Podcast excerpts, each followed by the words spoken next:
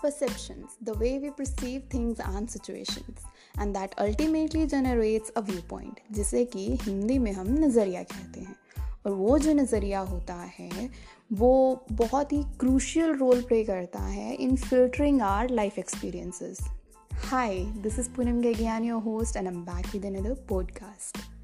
So, yeah, I was talking about perception. Do you know that everything is just a label? Yes, to everything that we touch, taste, feel, or sense, we give labels according to our perceptions. तभी तो हर इंसान का एक ही चीज़ को देखने का जो नज़रिया होता है या समझने का जो नज़रिया होता है वो बिल्कुल अलग होता है। ठीक है? बिकॉज़ हमारा जो थिंकिंग uh, पैटर्न होता है सबका अलग अलग होता है।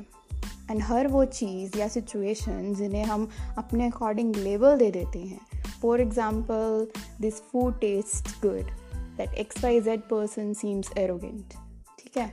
तो जब हम ऐसा कर रहे होते हैं तो एक्चुअल में हम जो अपना फ्यूचर या नेक्स्ट एक्सपीरियंस है, उस चीज़ सिचुएशन या पर्सन के साथ, उसे हम ऑलरेडी इंटरप्रेट कर रहे होते हैं या फ़िल्टर कर चुके होते हैं। ऐसा क्यों होता है? बिकॉज़ हमारी मेमोरी वो ऑलरेडी कैच कर चुकी होती है उस लेवल को। यू नो ना कि कितना फास्ट होता है हमारा रिएक्शन या रिस्पॉन्स किसी भी चीज़ के लिए। से या इट्स अ फास्ट मैकेनिज़्म जो भी हम लेबल देते हैं, वो हमारे माइंड में एकदम से जाके ऐड हो जाता है। और फिर वही लेबल लाइफ टाइम हमारे एक्सपीरियंसेस को रिपीट करवाता रहता है। उन्हीं सिचुएशंस लोगों या चीज़ों के साथ। वही same old experiences they keep on repeating and that's when the problems arise जी हाँ जो आपको लेबल दे देते हैं ना, लोगों को मिलके, जब आपका एक्सपीरियंस अच्छा नहीं होता, या एक्सपीरियंस अगर अच्छा होता तो आप बोलते हो कि वो इंसान अच्छा है। नहीं होता तो आप बोलते हो कि वो इंसान ही बुरा है, वो कुछ अच्छा कर ही नहीं सकता एंड ऑल और जब आप उसी बुरे इंसान को कुछ अच्छा करते हुए देख रहे होते हो now which is totally opposite experience the previous one right तो वहाँ पे हमारे इमोशंस आ जाते हैं। And they play their part efficiently yes our emotions they fuel the fire within us and तो वो होता है ना कि एंगर जेलेसी हेटरेड ये सारे के सारे low vibe emotions they start to bubble up और होम भी क्यों ना? क्योंकि हमारे माइंड को नया एक्सपीरियंस मिला है।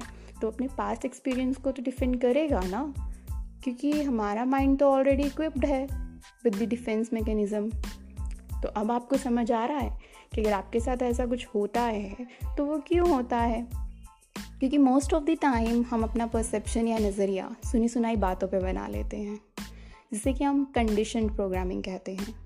Yes most of the time our behaviour is heavily influenced by cultural standards and we react to new stimulus on the basis of our old experiences and memory और कभी कभी हम अगर मैं बोलूँ कि मेरे दोस्त का किसी एक्स वाई जेड पर्सन के साथ एक्सपीरियंस अच्छा नहीं रहा तो वो एक्स वाई जेड पर्सन मेरे लिए भी अच्छा नहीं होगा। तो ये कहना बहुत ही गलत बात है। तो जनाब, अपने लेटेस्ट या पास्ट एक्सपीरियंस पे गुड या बैड लेबल लगाने से पहले एक बार सोच लीजिएगा।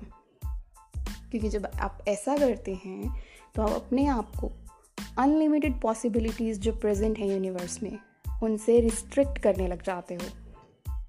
You become so close off कि आप सेम ओल्ड सिचुएशंस के साथ न्यू एक्सपीरियंस गेन ही नहीं कर पाते।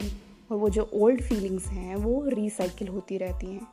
But the good news is you can break this cycle and you can turn yourself up to count new experiences and blessings how obviously by keeping an open mind and shifting your thoughts towards a positive mindset so yeah thank you for listening and stay यून for मोर